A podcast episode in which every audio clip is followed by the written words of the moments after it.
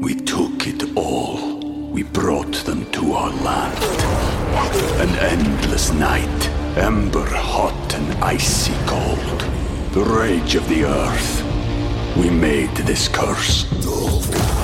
Carved it in the blood on our backs. We did not see. We could not, but she did. And in the end, What will I become? Senua's Saga. Hellblade 2. Play it now with Game Pass. Hey everyone, welcome to the Curious Girl Diaries podcast. I'm Layla London, aka The Curious Girl. Now, just to let you know, this podcast is not suitable for work. It's also not suitable for anybody under 18. But the rest of you consenting adults, let's get ready to talk about my sex life, sex in general, and everything in between in explicit, raunchy, fun detail. All right, here we go.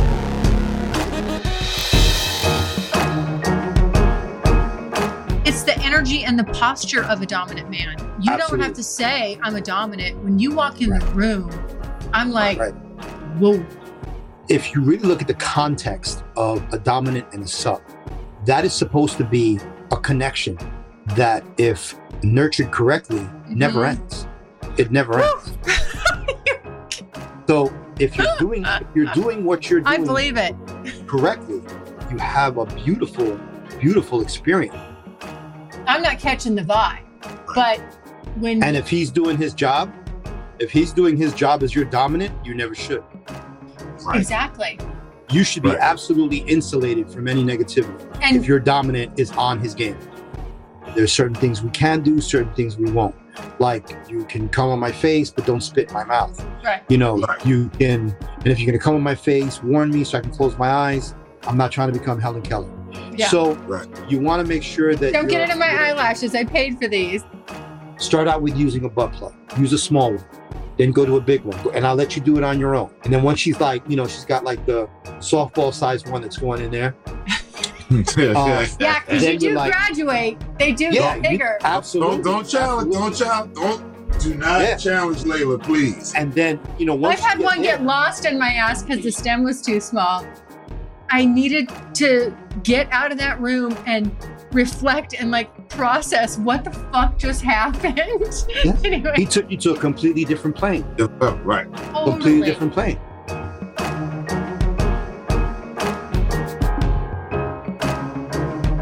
All right, everybody. Well, welcome to the Curious Girl Diaries podcast. I am Layla. I am super, super excited tonight, guys. I have two guests on, not one, but two. So I had I've been listening to you guys all know Sir InQ, my friend Sir InQ. He's been on the podcast many times. I was listening to a podcast that he did with another dominant, and I'm just telling you something, guys.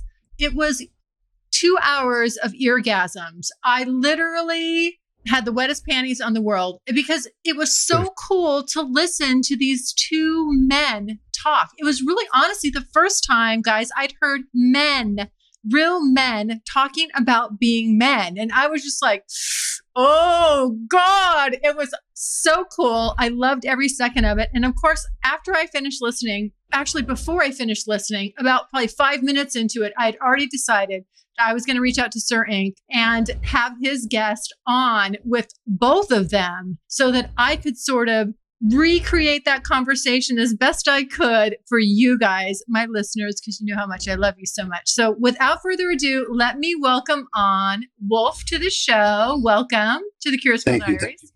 And of course, Sir InQ. Yeah, we're Yeah. back. Yes, you are. Okay, let's jump right in, guys, because I have about about twelve questions for you, but and I'll just we'll just go back and forth. They're really for both of you, so I just really want to pull out, I guess, the essence of a man. That's really my goal for this conversation, just to let people know all the things I love about what I loved about listening to the podcast I heard. Okay, so let's start with a little bit of background. How did you get started in BDSM? So back around the time where they invented the wheel, um, I, uh, I I was introduced to the lifestyle by a female dominant who I was introduced to at a party. It was a random introduction. There was something about her and something about myself that both of us kind of picked up on mutually. Towards the end of the night, she kind of just started talking to me and asking me certain questions. And she said, You have a certain type of personality. And I think that I might have something to be interested in. I was like, Yeah. Okay, young guy. What do you think that to was? I had no idea. Yeah. But she was drop dead gorgeous. Yeah. She was a phenomenal in an age where women weren't quite as socially conscious of their looks. She was one of those underappreciated glamour women. Yeah. I mean, she was just class from head to toe, highly educated, very well spoken, and dressed. Physically, she was outstanding. But her mind was absolutely the best aspect of her. Her mind was amazing. So, little by little, she introduced me to different aspects of the lifestyle. She introduced me then to two very prominent male dominants who became like mentors toward uh, with me as well as her. And within the next 10 years or so, it was just a development process. It took for me to feel comfortable being able to even call myself a dominant about 10 years. Oh wow. You know, and that was under their under their tutelage. You know, Okay. It wasn't it was a beautiful process. was there a defining moment where you kind of said, I'm feeling it? Yes, What was it? there was a specific incident where I've always had physical ability. I was very good with sports, martial arts, so on and so forth. So I was always very physically aware. And I was taught to use a bullwhip. Mm. And at first I was like, "All right, I've never seen this thing before. And Yeah. they let me practice a little bit. And it turned out that I was very capable with it. And I was then asked to be the host Dom for an event. It was at that event that it locked in for me. It, that event was the turning point. All right. And what about you, Sir InQ? Mhm. well, well after the will was was made, yeah. I came along. I was introduced by the, my first uh, Nikki, who was a good friend of mine, and we had already explored polyamory, and then we eventually crossed into BDSM. I thought it was just kink and whips and chains, and Mhm. she was like, "No." She quickly told me about the power exchange, and I started learning about that, and that was around 2009 Ah. and that's how I got involved into the lifestyle. Bought into it with her, and it's funny because a lot of people that start out now they may not have someone who's a little more experienced like she was. So we did a lot of things, um, like consent, non-consent play, and things like that that were very challenging for me. But um, after I did a few things and learned a little bit more about the mental aspect of the lifestyle, I understood why she introduced me to it. And I've just been trying to learn and, and grow in it ever since. So, when did you really start to get into this lifestyle and feel like this was really a part of who you were? Well, it's one of the characteristics of what I call true dominance is that it is inherent to their character, to their personality, to be a dominant. A lot of dominant men aren't aware in their normal lives that they Yeah. have a dominant personality. They just don't know. Yeah. They just feel that they're like take charge type of men or or they're just like the incredibly and ridiculously overused word of alpha without it really being understood what it means. But they have an innate understanding that there's something different about them in a room full of men. So Yeah. they subconsciously understand that there is a level that they're at that other men just will never reach or struggle to reach. And the most prominent dominants come to it naturally. It's it should never be a forced situation. It should never be a, a struggle for you to be dominant to a sub or dominant in a situation, dominant in how you carry yourself, Mm-hmm. because within that scope comes the discipline, the responsibility, the, the perseverance of always being at your best, so on and so forth. Yeah. It's it's something that just it comes to you. You you feel it and you know. You may not be able to describe it, but you understand that there's something different about you and other men around you. So it's just sounds like it's just it's just part of who you are, Yes. and somehow, some way, you come to that realization, whether it's through people around you, whether it mm-hmm. like you're this submissive that you met a long time ago or other mm-hmm. men kind of paving the way or showing or, or you're learning by example. Right. I mean, once you're introduced to the lifestyle, it makes a lot more sense because now you you can see the path. Yeah. You understand it better. It's clearer. It's like somebody lifted the veil. But Yeah. until that time comes, you're and Sir InQ and I spoke about this at length. You can't create a dom. You No. can't make a man become a dominant. No. You can teach a man what are his personal dominant traits Right. and then have him expand on that. Mm-hmm. But you can't create a dominant in the sense of what the lifestyle understands and expects a dominant to be. You can't create Right. that. You know, and I've had situations where subs that were in monogamous relationships, poly relationships, hetero or lesbian relationships, gay relationships, and they wanted to be the sub to their partner and then wanted to kind of shape their partner to be Mhm. The dominant. But if your partner doesn't already have that in them, like if you don't identify that first and be like, you know what, you can be a dominant because this is you have all these traits that I know a dominant has. For example, Yeah. in Sir InQ's situation, she saw that in him. She was like, okay, we're going there because you've got all of this. And Right. I've had specifically just recently, about a year ago, I had a submissive that came to me. She had been following me for a while and after about almost two years, reached out and wanted me to be her dominant. You know, she was in a lesbian relationship and had tried valiantly to turn her partner into her dominant. Yeah. This partner had zero dominant traits. It was like a facade. It was like a A show. role play. Oh, absolutely. And and a poor one at that. They got into the aggressiveness of sexual things and so on and so forth. And in one session, just one session, never got undressed, never touched her in any way sexual. I used one finger and a crop. Hmm. Never, t- I didn't touch her sexually at all. Yeah. Okay. Okay. One finger and a crop Yeah. and my voice. I was just gonna And say, for her- me, it could just be even the voice. It's the Yeah, she, it's she also- it's a- herself. it's the energy and the posture of a dominant man. You don't have to say I'm a dominant. When you walk in Right. the room, I'm like, right. whoa. You know, you feel you, you, you feel, the feel it. vibe. it's something Yeah. you Right. feel. Yeah. and It's it a made, it made her frequency. partner yeah, it made her partner very very aggressive in the sense of wanting to end it and i told her i said look i don't want to be the cause of your relationship having it. We took it all. We brought them to our land. An endless night, ember hot and icy cold. The rage of the earth. We made this curse.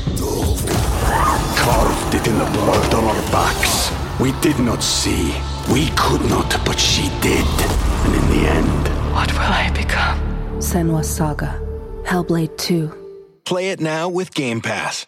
The world's most exciting podcast, home of borders, language, culture. And here he is, New York Times best-selling author and National Radio Hall of Fame inductee, Michael Savage. I'm Michael Savage, host of the Savage Nation podcast, home of borders, language, and culture. Hear my new podcast each week as I speak with top guests from around the world. Right now, we have over 700 shows in our library featuring interviews with world leaders, scientists, faith teachers, and more, including President Donald Trump, Prime Minister of Israel Ehud Barak, Edward Teller, the father of the hydrogen bomb, Jerry Falwell, and so much more conversations and commentary you cannot find anywhere else. Other guests have included Samuel Cohen, the father of the neutron bomb, Breitbart's Alex Marlow, the great author Peter Schweizer, Colonel Douglas Macgregor. Be here or be nowhere. The Savage Nation Podcast. Catch the Michael Savage podcast on all podcast platforms every Tuesday and every Friday.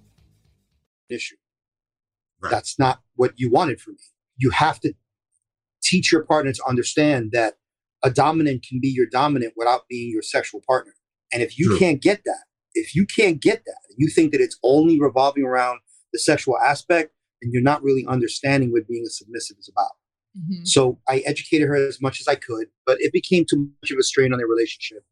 and I had to bow out. And just out of respect for what they had already developed, they'd been together for several years, and I wasn't trying to interfere in any of that. But you get a lot of that. You get a lot, Sure. exactly like you said, you get a lot of that role play type of dominance, Mhm. which again, another subject that Sir InQ and I were talking about. It's sickening. I bowed out from the from the lifestyle for almost five years. Like I just refused to interact with people other than the ones I already knew. I wouldn't teach anything. I wouldn't show anything. I wouldn't go to events because I was just so overwhelmed with the watered down versions of everything that we hold dear to us in the lifestyle. And I was sick of it. I was like, Yeah. I'm, I just can't. I just can't.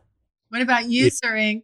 And for me, you know, I think uh, I think understanding domination when people hear it, it just and and one thing that I talk about is the view of it is like the strong guy, no shirt on, dragging a woman across the floor. You know, it's all this online, it's all this online visual stuff that's not Yeah. true. Like you don't have to be an imposing figure to be a dominant man.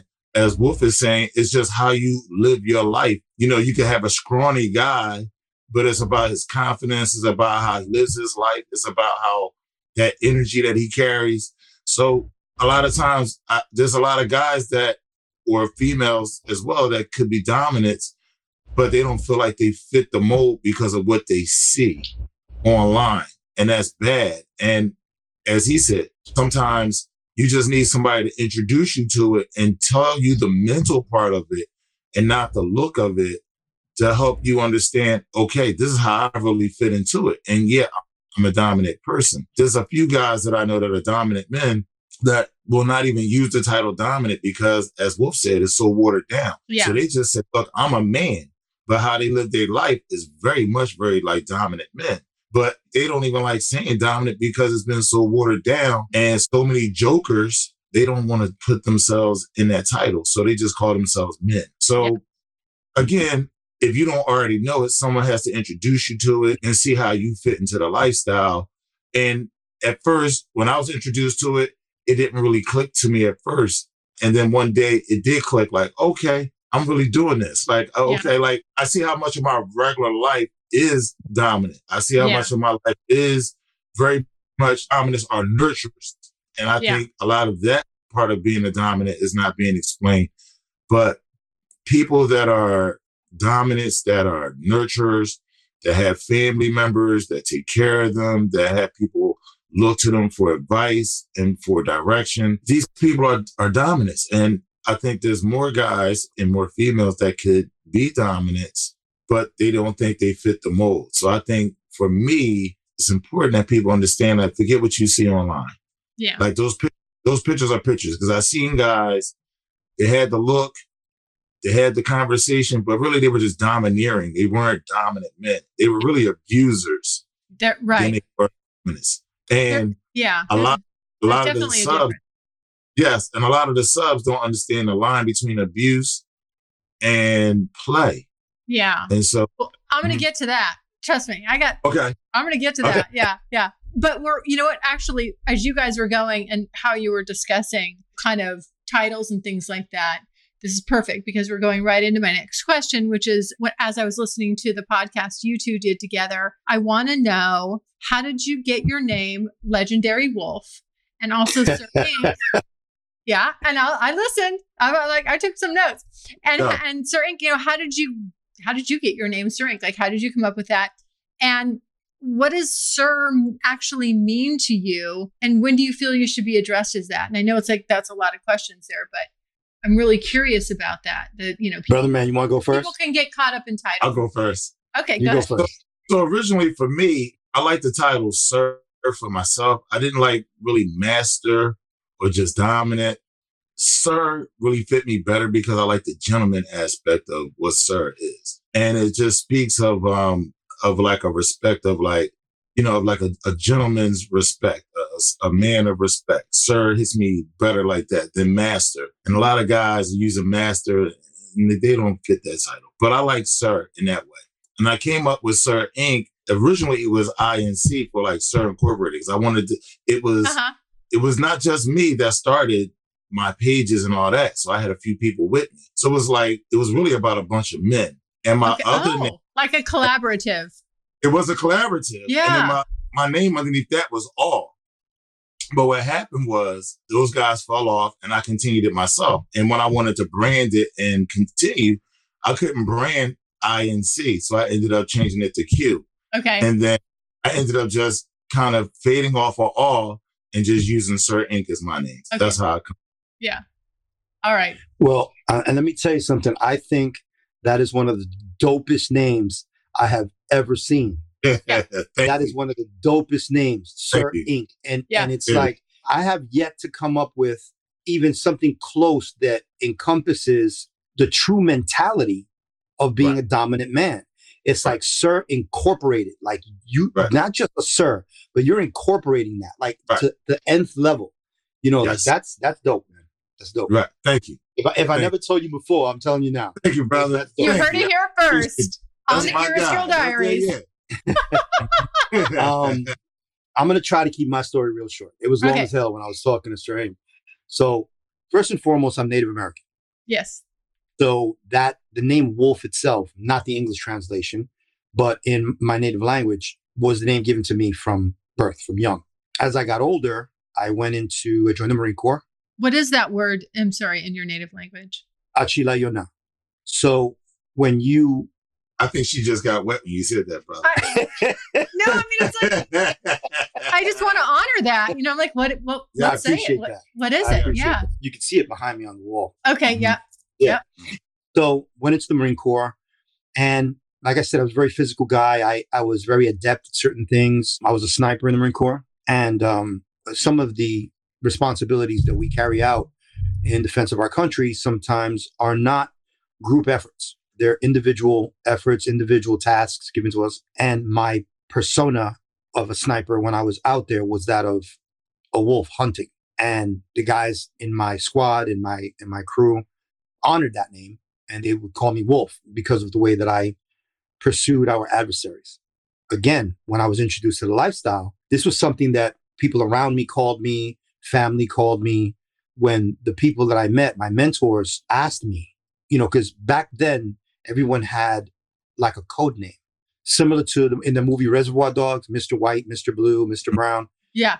back then dominants had code names they had names that they were called so that their real name wasn't given away so on and so forth obviously way before social media where everybody makes up their own name but wolf has stuck with me throughout all of that and again one of the aspects that a lot of people overlook when they start talking about alpha males or the wolf or because there's like 150,000 different wolf something in the dominant community that is another thing that just annoys me to no, to no end. But wolves are very loyal and when they mate they mate for life.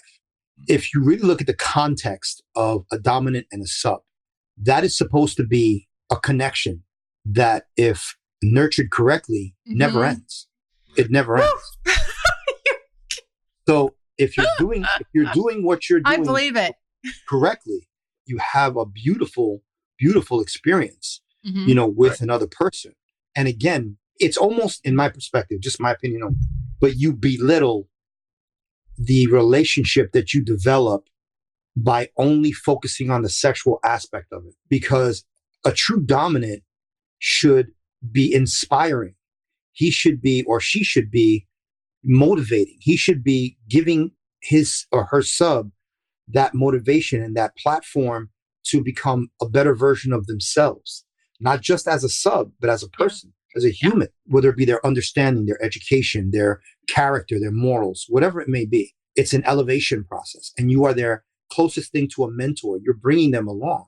Mhm. And in the sharing of the physical and the mental and the emotional, it becomes almost like a spiritual connection as well, because it all comes full circle.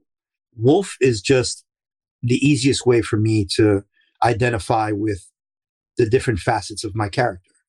And touching on what Sir InQ was just saying a minute ago, titles have been made so commonplace. There's Sir, Master, you know, Daddy Dom.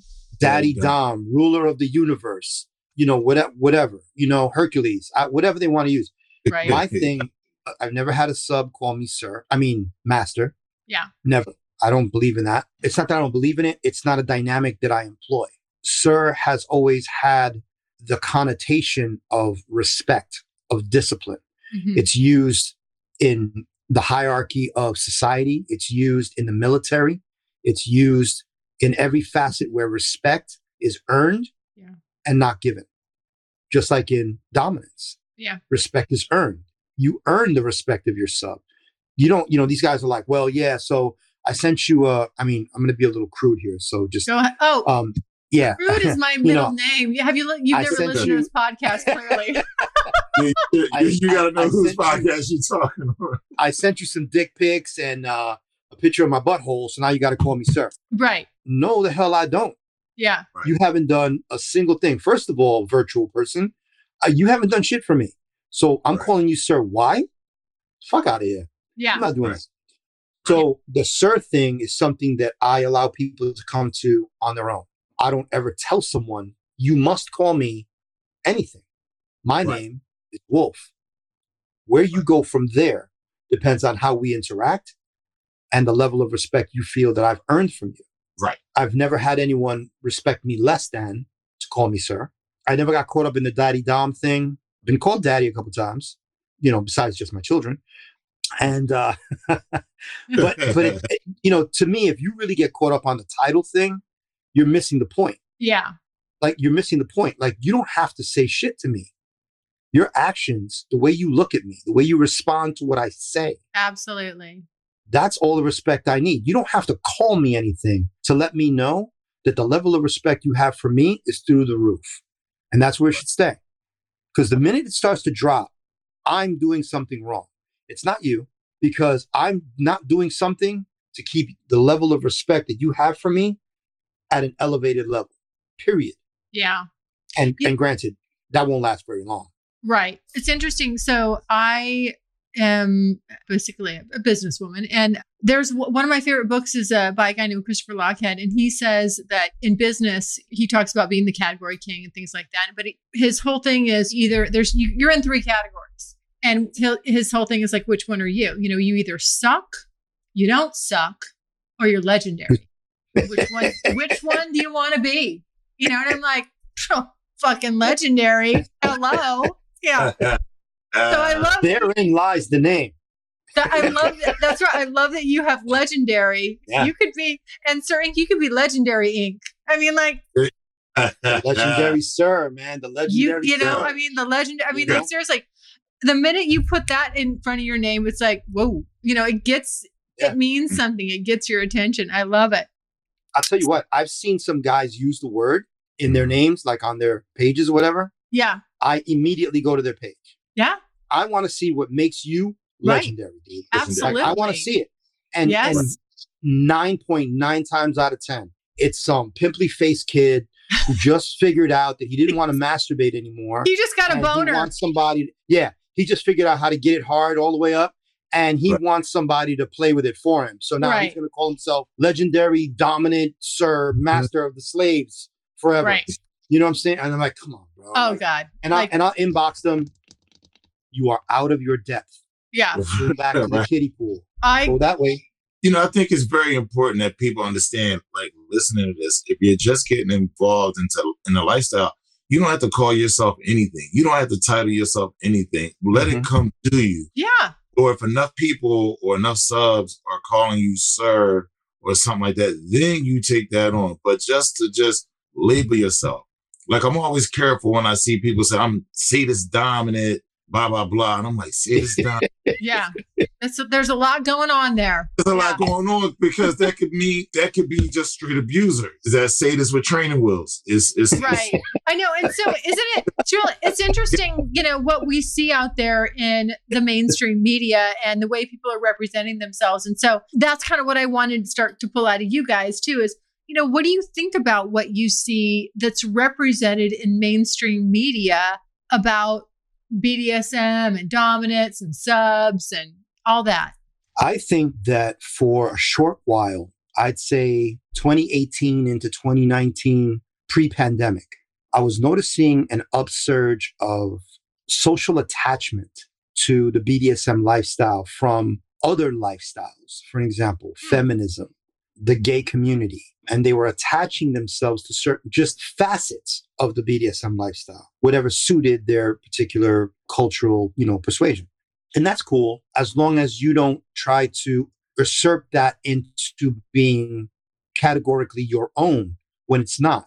It belongs to BDSM. It was created in and of and for the BDSM lifestyle. And when, when I start seeing certain things like that, it's disturbing because you already know that there's a watering down process that's happening. You already know that there's certain factions that are going to twist what they're finding into whatever suits their particular Agenda. verbiage that they want to put out. What I don't like to see is when you get people that pervert the authenticity of being a member of the BDSM community. There's a lot of shamers. There's a lot of people that have just pent up negativity that that need to find an outlet. And BDSM for a while, for about a good two years, to my recollection, became the target for that. There was a lot of sub and slave shaming. There's people that they live the pet lifestyle. They have pets and owners. And if it's not for you, it's not for you. And that's cool. If it is, enjoy it. And you shouldn't be shamed according to what you find relevant and important to you in how you live your life. There's only certain aspects of BDSM that are, I think, started out as unintentionally questionable, but in today's society have become a lot more spotlighted. For example, littles, Yeah. because you have the, the mentality is that one of the individuals involved is the persona of a child. So then you bring into question the mentality or the emotional capacity of the other person. Is that person a closet pedophile? Is that person now someone that needs to be watched? You know, Mhm. should they have their page flagged? Should they? And with the asshole that runs Facebook and Instagram, okay, and that whole what are they called? The um, I know it's going to go out the Gestapo of the internet. All right, Yeah. that he has flagging everything that you say because he doesn't like it, and it's not whatever white bread America. Right. So you know you really have to be careful how you introduce what's important to you, and then it's almost as if you have to soft sell it. Whereas you have subs that, like for example, a bratty sub, right? You have Mhm. some bratty subs that are just they're not satisfied until they get smacked in the face hard enough to bleed in their mouth. That's their thing. That's their trigger. That's what makes it for them. And then you have the people saying, "Oh, that's domestic violence."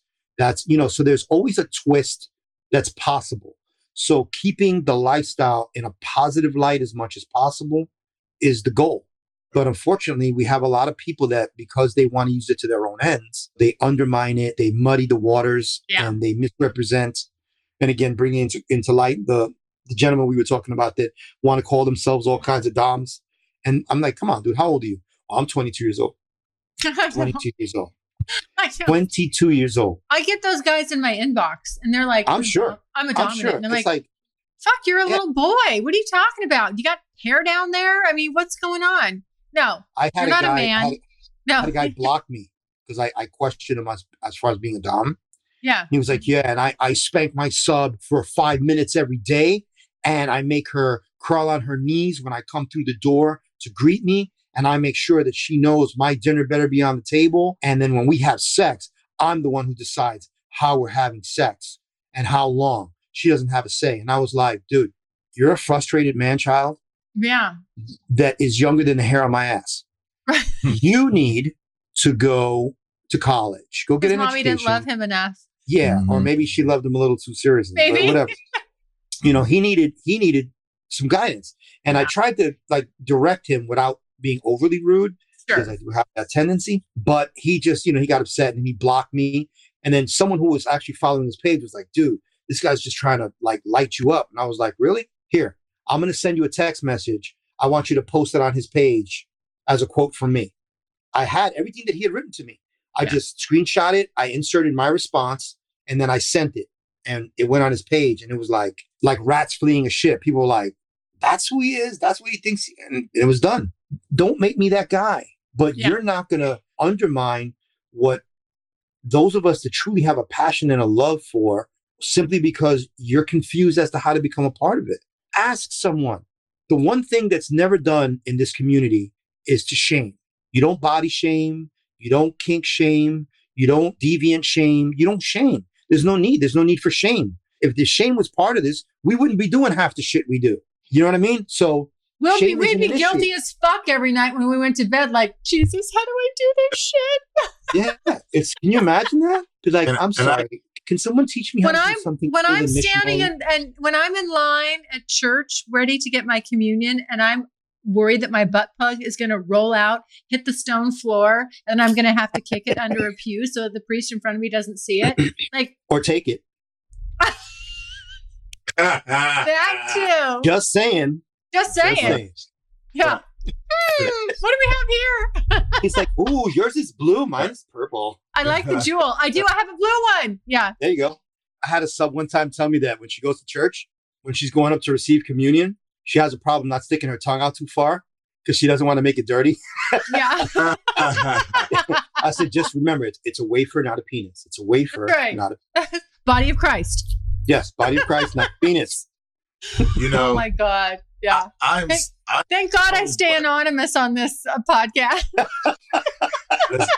I am I am so glad that Layla is not answering questions because when you started going into censorship, she will go on a straight half hour rant on Good. You know, get her started on that because she she made a whole rant on a podcast about about Good. Zuckerberg, stuff, right? Oh man, listen, But I got no, I got nothing. I got nothing but grime for him. Yeah. Right. But I like what you said because I was on Instagram one day and Gay Pride Month started. And this young lady made some real interesting points about how everything is starting to be corporate, how corporatocracy has taken over even the gay pride movement.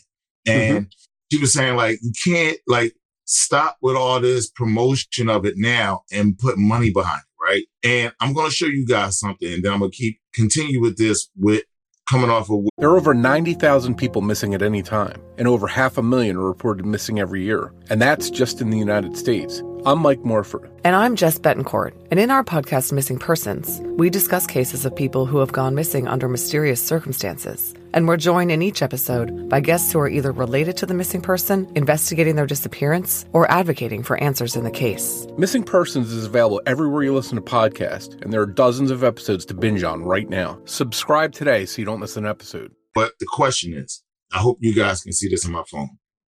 Yes. Right there. Right. Yeah. Yeah. Right. Real.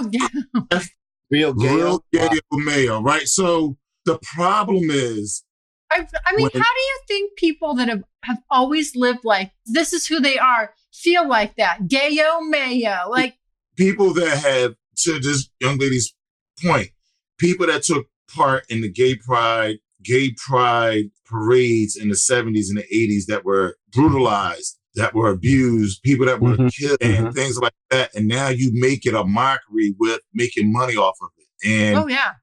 to Wolf's point, this is what's happened to BDSM. Fifty Shades of Grey came out, then all of a sudden, there's money being pushed into the lifestyle, Yeah. and it's Mhm. calm down. And this is when you get all these people. I don't even know who's gay anymore online because it's it's it's cool to be gay. It's cool to be a sub. It's cool to be a dom. And it's so many people just you can be whatever you want online. So Right. it's hard to know who's who. What I found is okay, all this online stuff sounds cool, but can we meet up? Are we gonna uh, can we meet? You a sub, I'm a dom. And I'm not asking you to meet to be my sub or to get on your knees for me, but can we just sit and have coffee together in a coffee shop? Because Right. we've, we've established this communication online and I travel to your city. Can we sit down and just have conversation? Even if you have a dom, I'm good with meeting with you and your dom and just sitting down, just talking about the lifestyle. Right. Yeah. Yes. When you No. make these kind of offers and you come to town, a lot of people won't show up. Right. So here's a good question for both of you.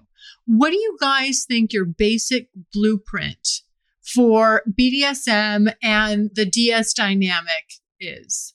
Ooh, a loaded question. Okay. I'm going to make it as concise as possible. The two C's that have to be part of any dynamic communication and connection. There are some subs that are amazing subs. There are some DOMs that are amazing DOMs. That amazing DOM and that amazing sub may not connect. They may not be able to have that intrinsic connection that's necessary to Mhm. have a really good, deep immersion into the lifestyle together. Yeah. Okay. He might be able to dom her for a session if there's a particular thing she wants done. Sure. That's, yeah, that's cool. And she might be able to be a sub at a party so that she can make the dominance comfortable in a sub environment. Mhm. Okay. But as far as a relationship or a connection, it's very important. It's integral to the the honesty of the relationship for there to be that connection. And that connection comes from communication. There's certain things that there's a lot of subs that they will never wear a jewel. They'll never wear one. They're just absolutely not going to deal with anything that has to do with anal. They just won't. It's a personal choice. Mm, It's not enjoyable. There are some other ones that want to walk around with a bowling I ball. like it. You know, listen, and it's cool. I And love it. me See, personally, I love it when my dom makes me wear. He knows I'm going to church, and he'll make back when he would make me wear it. You know, Yeah. I'd have to. Take, I think it's here. I am in church. I'd have to show him like, here I am. You know, I got my Yeah. butt plug in. It's a beautiful thing. Mhm. But again, the blueprint. There is no real blueprint. There is no real blueprint. okay, What there is is the foundation. If you create a solid foundation between the dominant and the sub, that's where you build from. It's like building a house. You need a solid foundation. Yeah. Okay. And that comes from the honesty, loyalty to the commitment, hmm the commitment itself, like I said, communication and connection. These are like the pillars that you build the foundation with. And then from there, you add on whatever pieces you need to make that unique home, that unique relationship for yourselves. And no two homes, unless you live in a cookie cutter community, are the same. right. And even if you did live in a cookie cutter community, when you go inside, they're not decorated the same. Even twins don't decorate their homes exactly the same. Yeah, Okay. So the uniqueness of the two people is what creates that. And once you start to get away from it because you're thinking about, well, the rules of, of engagement for dominance says that I'm supposed to do one through 10. And then if you respond correctly, then I do 11 through 20. And then if you respond correctly, then we'll do, no, please get the fuck away from me. That kind of obtuse stupidity. right. It's not like step one, ridiculous. two, three. No, there's not. Absolutely not. For example, you have some DOMs that are so smooth with their physical signs to their subs, right? That you never see the, the communication going on physically. And he'll just come by and be like, time to go. And Yeah. keep it moving. And you never once saw him touch her or anything. But there were physical signs that he did that she understood. That's that connection. Yeah. Then you got some guys and, and they're like, uh, "Go get your coat." I said you need to, you need to go sit the fuck down, because if you're around a real dominant, he's not going to allow you to speak to a woman like that. Period. Be it your sub or not. There's just certain things that are not going to happen because if you were really a dom, you would never show your ass like that. Right. You would never do that.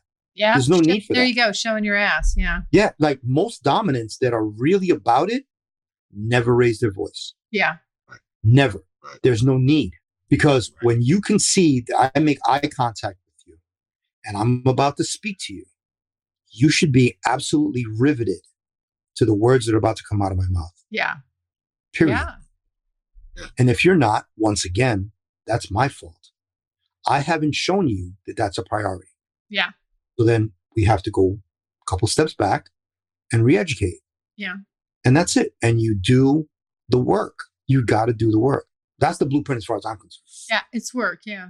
I'm going to cut, copy, and paste my sentiments from him. Okay. Boom. I know. Well, there we go. It's that's easy. Well, I would say this to piggyback off of what he said. It starts with education.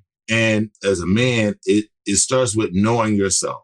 I do not encourage anyone to even get in any relationships, let alone a DS relationship, without knowing yourself. And once you know yourself, properly communicate that with someone else. If you meet someone, as he said, do not adjust yourself to have this person in your life. Do not try to be the dime she wants. Be the dime that you are.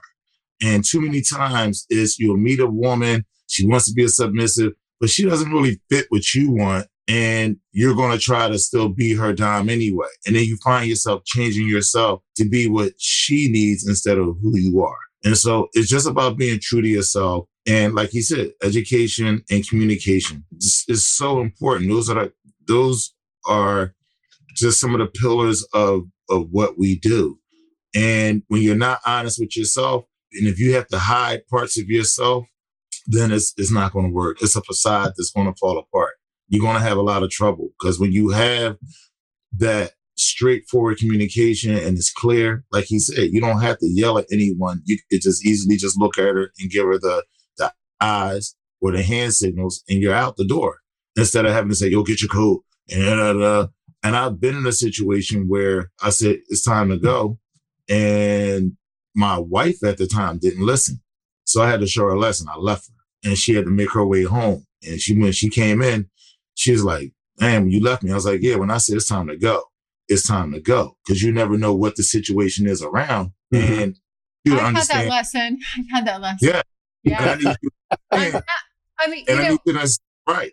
It's Go ahead. interesting. I mean, I this is why when I listened to your conversation, I was so it resonates with me based on my experiences and just learning as a sub and being someone's sub. But uh real dominant like it's the body language. And as you get more in tune and your communication gets better, you understand and see those signs. But in the times, to your point, Sir InQ, and in the times where I didn't first get it when it was time to go, and I was like, "What? Why? What were we going?" You know, like, and I didn't understand why we were, it was time to leave. Is because man shit's about ready to happen, and I'm removing you from this situation for your protection. And Absolutely. this is how shit doesn't go ways that you don't need to be a part of and that Mhm. we can just keep it harmonious and moving it moving along because if we stay longer this man over here is being disrespectful and i as a man I'm going to have to he's raising his level i'm raising i'm matching that level and so again it's just about really that going back on what we said previously it's about that foundation that connection And Huh? you trust that you trust that whatever he's saying to do in this moment is the right thing to do.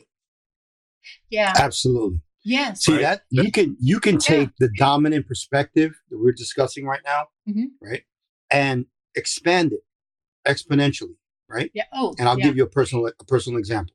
My children, because of how I am as a dominant man, were exactly the same. I never raised my voice to my kids. Yeah. When I said it's time to go, they would get their things and start moving towards the door. If I told them I need you guys to wait for me outside, Mhm. immediately.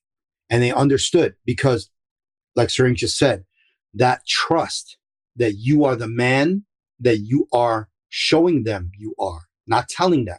They have experienced you as the man in their life, Yeah. as for my children, as their dad. Big difference from being a father and being a dad. can i And can then i when you getting, mm-hmm. I'm sorry. I want to point out something really important because I feel like this is what being on the receiving end of that, what it actually is, is what you know is that this is a man of his word. yes, absolutely. When Impeachable integrity. this is a man Impeachable integrity. Also, what he says is for in my best interest. Yes. Sometimes Right. you don't understand it. Like, no, I'm at a bar, I'm having a good time. Like, oh, sorry. Oh, oh, you know, I'm being a girl. And then it's like, no, it's time to go. And it's like, whoa, okay. You know, I mean, I'm not catching the vibe. Right. But when, And if he's doing his job, if he's doing his job as your dominant, you never should. Right. exactly. You should be absolutely insulated from any negativity And if your dominant is on his game. right. Right. Yeah. And again, it doesn't mean that he has to be the barroom badass. It just means that he is a dominant man. He's looking off his sub and he's like, you know what? This is a negative situation that could go left. We're going to go right. Yeah. Not even barroom stuff, you know, just Right. In any situation. Any Don't- situation. Right. don't go jogging in that neighborhood. Mhm. And that was something that I was going to mention that you talked about what your dominant at the time told you when you were on vacation and he was going to join you. Don't go jogging early in the morning by yourself because you never know. And I spoke about this on my podcast. Like Mhm. domination and protection is more than just some guy fighting in a bar, right? The Yeah. protection is a mental check. Like, listen, when you go places, if you're not with me, this is how I'm protecting you from a distance. Make sure you don't mm-hmm. go you don't go out running by yourself at the wee hours in the morning. Make sure that you there's certain protocols that a man Yeah. feels in his his submissive, his kids, his family, his loved ones. That's modes of protection. That if I'm in my absence, you know how to look for certain signs and do certain things that don't put yourself in harm's way. Right. His point of view, and he he was a Marine too, Semper Fi. was that Right. his his whole thing was, listen, I've seen things, and you don't need to. See, I saw things so that you don't have to see things, and you just have to know that I am here to be observant, hyper observant, and anticipate these things before they happen. And we were, I was uh, going to go to this one beach during the day with a friend of mine, a girlfriend of mine. And he said, don't go to that beach because bad stuff happens there. It's just, you know, and I was like, what? Know, we just, I mean, there's a part of you that kind of sometimes questions that at, at times when you, before you've really established that bond. And he's like, don't, you know, don't go there. We didn't end up going there, but that day, sure as shit, there was a shooting at that beach. Someone got shot, you know, and I was like, and he went, he didn't gloat about it. He was just, you know, it's just like, this is, But remember, remember I this is the always stuff I want to protect you from. You know, I'm I I'm doing him- this for your goodwill, for your betterment. Right. Well, I tell a lot of men, a lot of even boys that I love the Godfather the movie, especially number one, because he told his he Mm. told women and children can be careless. Yeah. Yeah. Right. Yeah. And Michael. Women and children can be careless, not men. Yeah. So it's not it is not your responsibility to you're not going to look for that because you're looking to enjoy yourself. But it's the man's responsibility to understand that's not a good place to go because things happen over there. So don't go there. Because then if you put yourself in that, then there's going to be a response to that, which is going to be terrible. Right. So save us all the grief by just not going there and going to another. Yeah. Yeah. Yeah. Okay. Now, So gonna- I'm guys, gonna get one more story before Oh. we go on. My play brother, one of my clients wanted to date his niece, and when he came to his house, even though they already knew each other from the from wait, the I'm sorry. barbershop, This is his niece? my play brother's niece, my uh, one of my Someone else clients- wanted to date the niece. Oh, okay. I thought you're, Right, I thought One of my he clients wanted to date date his niece. I'm like, niece. wait, wait, wait. and they all know each other from the barbershop. Now the niece is 30 years old. So when he comes to the house, my play brother goes out to his car and takes a picture of the license plate. Hmm And he said, he said, damn, like, damn, you know me. Like, like, why did you do that? He said, because just in case something happened to my niece, I need to know who, where I need to come to kill you. Yeah. Because that's how serious it is. But men, and I tell my female friends that whoever you're dating needs to know that there's a male response to anything that they might do to you. hmm Mhm. They need to know that you have a male friend or a brother that's willing to respond to them if they get out. Because Yeah. men take advantage of women if they know that woman doesn't have a man in their life like that. That's Well- that's a very good example of what happens in the community as well. Look Yeah. at how many subs are just so dejected and hurt and abused and taken advantage of because they give in to these dominants that are out there posing as real dominants and because they don't have anyone to guide them or another sub that can say hey no that's not the kind of person that you know he shouldn't be asking you for that he shouldn't Right. be talking to you that way you know they don't get that guidance first they don't build that bond with another sub or within a community like with social media there's so many pages out there that are just open communities where you can ask questions you know and again Right. people get too caught up with allowing the vanilla community to influence how they respond in our Right. community like Yeah. we don't Right. have a shame thing we don't there's no shame in asking a question if you're new Right. to it that's great hey you know what it's better that you put that out there so people can guide you the right way. Okay so you don't fall victim to these abusive guys hmm Mhm. you know and like Sir InQ is saying like you know a lot of them don't have a male figure whether it be a cousin a brother a dad an uncle a male friend that they've known for a while that can respond for them. So they end up either leaving the community or just being so heartbroken over not being able to really fulfill their desire to be a good sub to someone Yeah. because they've been shown the wrong thing so now they're jaded you Yeah. know Right. it's, it's just a horrible thing you know Yeah. Yes. So, how do you suggest that DS couples negotiate their dynamic, and what's at the core or the heart of the bond between the dom and the sub? Well, again, and this is something that a lot of people tend to miss.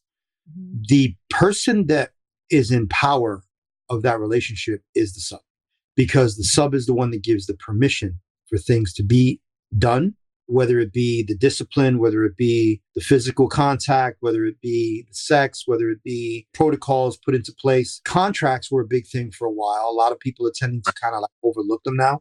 But verbal verbal understanding of the boundaries. You have to create an understanding of boundaries. There are certain things we can do, certain things we won't. Like you can come on my face, but don't spit in my mouth. Right. You know, you can, and if you're going to come on my face, warn me so I can close my eyes. I'm not trying to become Helen Keller. Yeah. So you want to make sure that Don't get it in my eyelashes. I paid for these. Yeah, yeah. I don't want to take them off and get them put back on. This is expensive. You know, Hey. you're, you're like you're messing up my foundation. Um, so, but there's a lot of intricacies that, again, it falls under that umbrella of communication. Yeah. Before the very first "sir" is uttered, before the very first acknowledgement of "you are my sub," that whole conversation has to be had first. What are your boundaries? That's the question a dominant asks the sub. What are your boundaries? Mhm. Because once Right. you give me one through five, if you only have five, everything else is on the table. Yeah. Okay. Yeah. These five, you don't want these five, not a problem. These are your hardcore, hard line no. Right, hard This is limits. your no. No problem. That's fine. We're gonna etch these in stone. We're gonna put them above the headboard. Every fucking thing after that is fair game. Yeah. Okay. Don't say shit because I asked you from the beginning. Okay. Now, along the relationship and the development of the relationship, there might come a time where she's she might say, "Hey, listen, you know, I really wasn't into the whole anal thing before. Maybe I want to try it now." Mm-hmm. And then she she's like, "Well, how can I do that?" Well, Hey, sorry to interrupt. I just want to point out this is a great moment to think about getting some of the Foria CBD suppositories. Since we're talking about anal, let me just tell you, these products are amazing, both for your vagina and for your anus. I got the suppositories and I just can't wait to use them. And hey, you don't have to take my word for it. Go to the show notes at thecuriousgirldiaries.com forward slash podcast and click on this episode. I'll have the link to Foria's products, plus you'll get my bestie discount. You don't have to take my word for it though. You can read all the reviews on their products. They're absolutely fabulous. I love, love, love them. This will change your anal experience, guaranteed. All right? Go ahead, give them a try. Now back to the show. start out with using a butt plug. Use a small one, then go to a big one, and I'll let you do it on your own. And then once she's like, you know, she's got like the softball size one that's going in there. um, Yeah, because you do like, graduate. They do Yeah, get you- bigger. absolutely. Don't don't challenge. Don't challenge. Don't do not Yeah. challenge Layla, please. And then you know once I've had you one there- get lost in my ass because the stem was too small. Aggressive sex, when you're bent in all these different positions. Like I had the extra, how- extra small. That was my first one.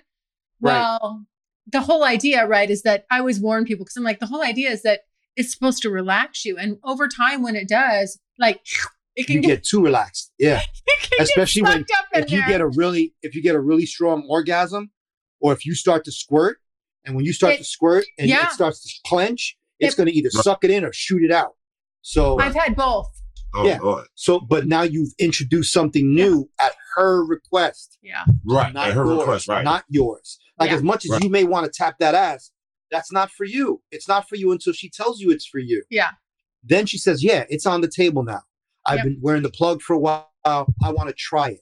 Yeah. Okay. And if, if you really have her best interest at heart, you know, the very first couple of times, you know, you make sure that everything she's relaxed, glass of wine, she's had the plug in for a little bit, you know, you make come a couple times, and you're like, all right, let's take the plug out. You take the plug out, and then you proceed from there. Do what you got to do. And then you let her call the shots until she tells you, you know what? Ride him cowboy.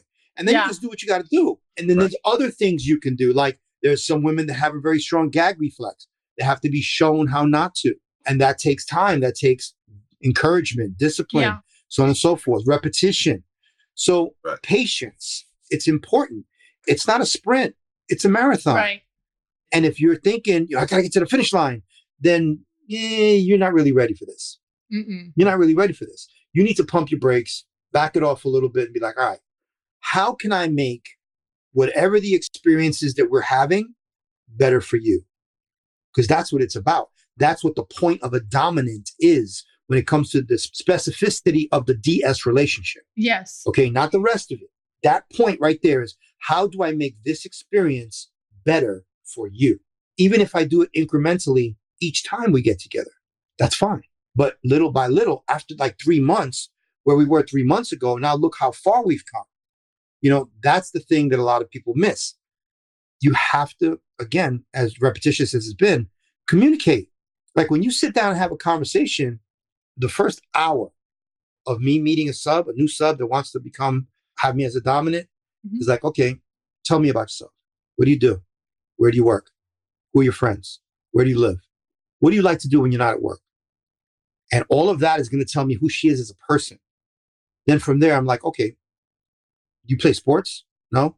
Go to the gym? No. Okay. You like to eat? Good. That's good. You You're dance? Oh, you like to her. Dance. You absolutely have to vet your subs. You have to get to know who she is as a person first. You're taking notes.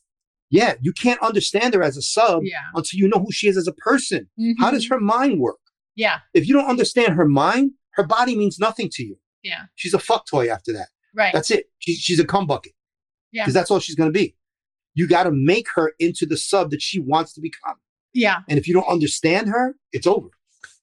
I It- think you this. know, I think what you said is so important. I want to highlight it really quickly. I just want subs to hear this that are out there searching for dominance. That if you're, if this man isn't vetting you this way, you're nothing but a cum bucket to him, the, and you're not going to be involved in a true DS dynamic. You're just role playing it. And again, whole nother category. I'm not going to say there's anything wrong with that, but if you truly want to experience the DS dynamic at its best, highest and best level, if this man isn't committed to studying who you are, you won't get there. You know what? I will go here and say this. To truly get fulfillment out of any relationship, even if it's vanilla, as a man, you should want to get inside your woman's mind so you guys can be on the same page. And you can't do that without exploring her being. And a lot of like absolutely what he's saying is negotiation in this lifestyle. It's not about what I want to do to her, is what she wants to have done and what she wants to explore. And then I have to open up that, I have to open up that gate. And some of it is if you meet an experienced sub, like I was saying, this one young lady, she liked having her breast nailed to a board and she showed me pictures of that being done. Now that would be challenging, wholly challenging for me because I've never done that before. So even with that being said, she might have limits that like, oh damn, I've never even gone that far. Now I'm challenged in that way, right? That's how it was for consent, not consent for myself. So it's not just even a challenge for the sub, it's a challenge for the dominant as well to meet that level of where they want to go. Which, if I'm not prepared to nail her breast to a board, I need to one, reckon with myself, can I do it? And two, how do I do it properly? So a lot of hmm. this negotiation and education and being a leader, and I tell guys all the time and females, if you want to be a dominant and you don't know how to properly, just read books on leadership. You know, find your favorite leader in history and read a book on them. Find out what their leadership behavior was. You know, how do you lead people? This is very important. It's too many people, as he said. If you're really not trying to lead someone in a relationship in general, then really you're just there for sex and whatever else you can get out of it other mm-hmm. than really knowing who that person is. And people think it's real crazy when I say, you listen to a lot of pimps, you'll learn about women because pimps main objective is to get to the core of that woman for a certain objective. They're going inside women's minds. Regular guys are not. they're just like, I got a girlfriend, woo woo woo. You know, she sucks my dick and gives me. they're not like, but who who is she? Yeah. They don't know, Right. right? And if you don't know her, you don't know what her triggers are. You don't know when she's having a bad day if she needs a drink or she just needs that bathwater ran for to make her feel better. Yeah. So this is a. And I, someone sent me a video earlier about a woman saying she like dating older guys. She's like, when I was sick, I called the younger guy. He's in his early 30s, and he said, "Oh, you know, oh, okay, you're not feeling well. Well, I hope you feel better." And she said, "Well, I called the older guy, and he said, you, you said, damn, you don't sound good. Are you okay?" Oh well, you know. And she said he showed up to my door with uh vitamins, food, soup, this, that, and she was like, "Yeah, I just like the way older men are, like because they're more intuitive of what her needs are." Yeah. And so that's what we're talking about, being in tune with your partner. And that takes time. You can't rush to get the softball bug plug in our ass. You have to, you got to start with the small one. Let it get sucked in That the takes ass. You're like, time. okay, we're ready for It takes You know a what? time.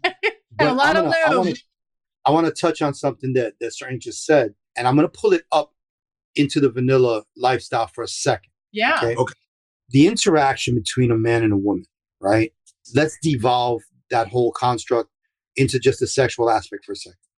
Mm-hmm. So I'm sure there's guys that are going to listen to this that have probably experienced this, right?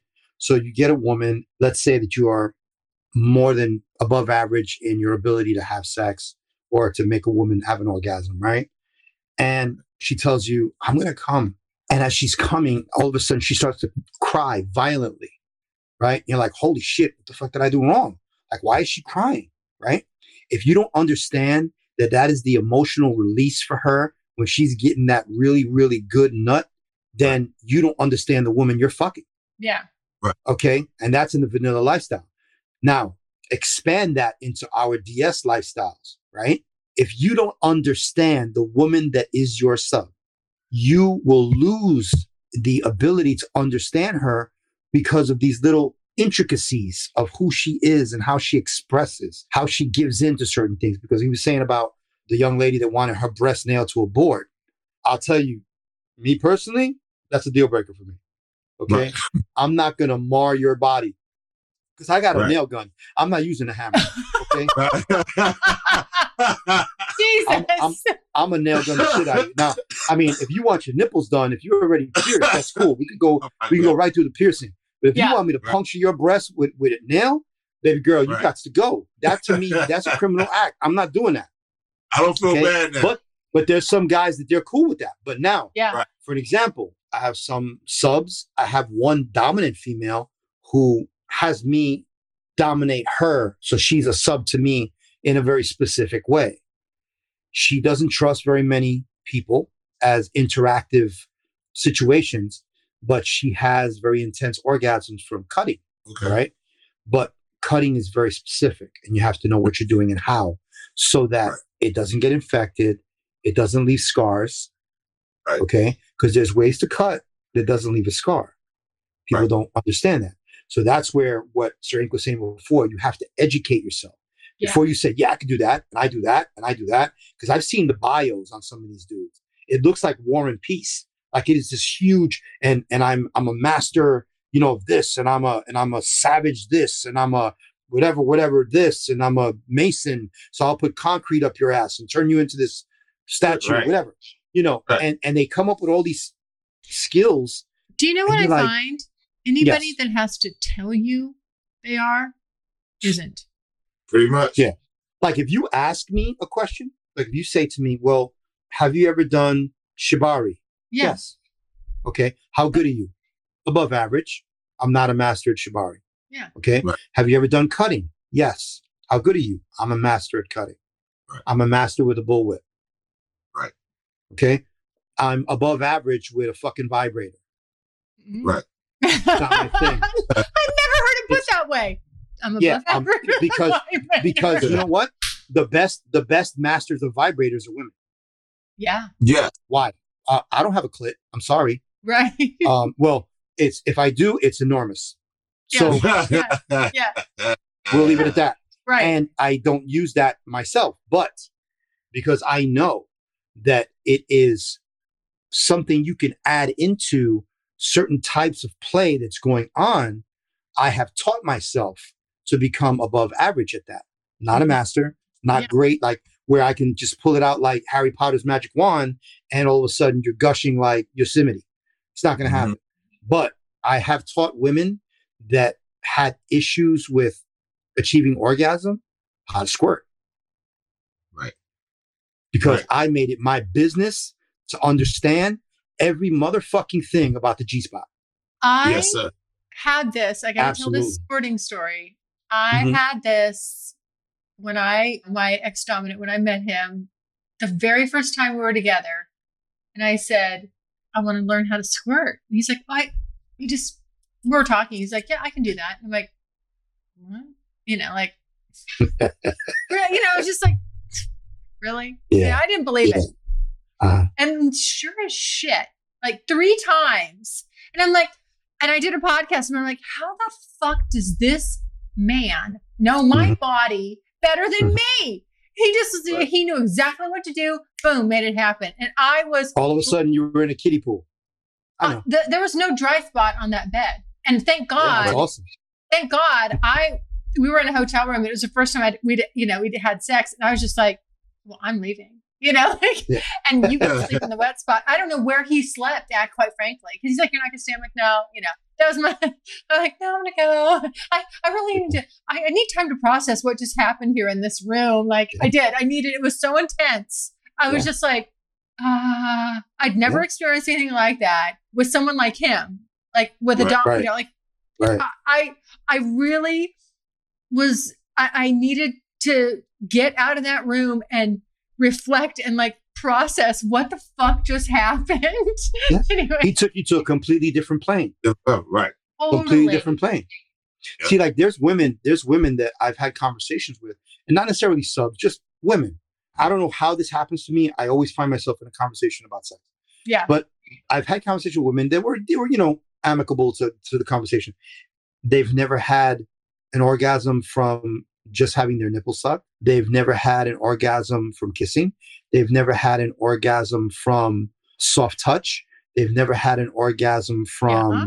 having their toes I'm sucked interested. I haven't either. Yeah, these are all things that Yeah. are very possible. The women that I think have the most difficulty achieving these things on their own, or when they find a partner that's really engaging with them, are women that have had bad experiences in the past, Mhm. where Right. they're they're a little bit more like they're interested in the orgasm, like they want to have sex, they want to get fucked right, but they're still kind of reserved with really letting go. Like they're not vocal, they don't give in, and they're like they want certain things in their mind. They're Mhm. like, you know, oh my God, I want you to turn me around and spank my ass as you plow me.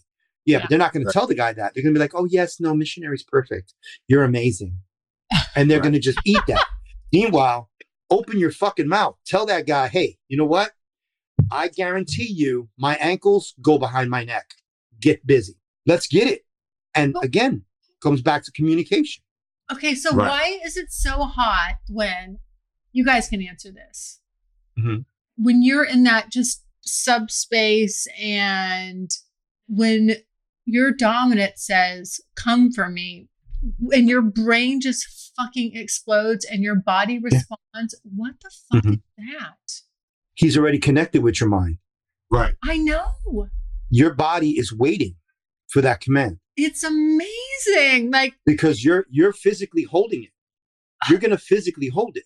For an example, you personally, right? Yeah. Not getting too personal, but you personally, you can get as personal as you want. Like, the orgasms that you've had from masturbation, the orgasms that you've had from having sex with someone, and the orgasms that you've had when you both come at the same time, which to you were more intense?